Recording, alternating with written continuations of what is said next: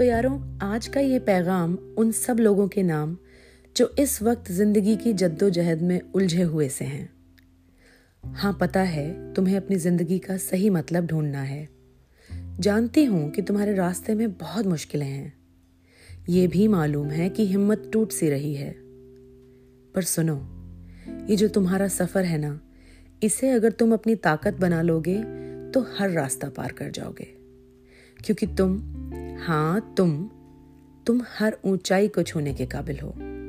मुझे यकीन है कि तुम अपनी खुली आँखों से जो भी सपने देखोगे, उन्हें पूरा करने की हिम्मत जुटा लोगे।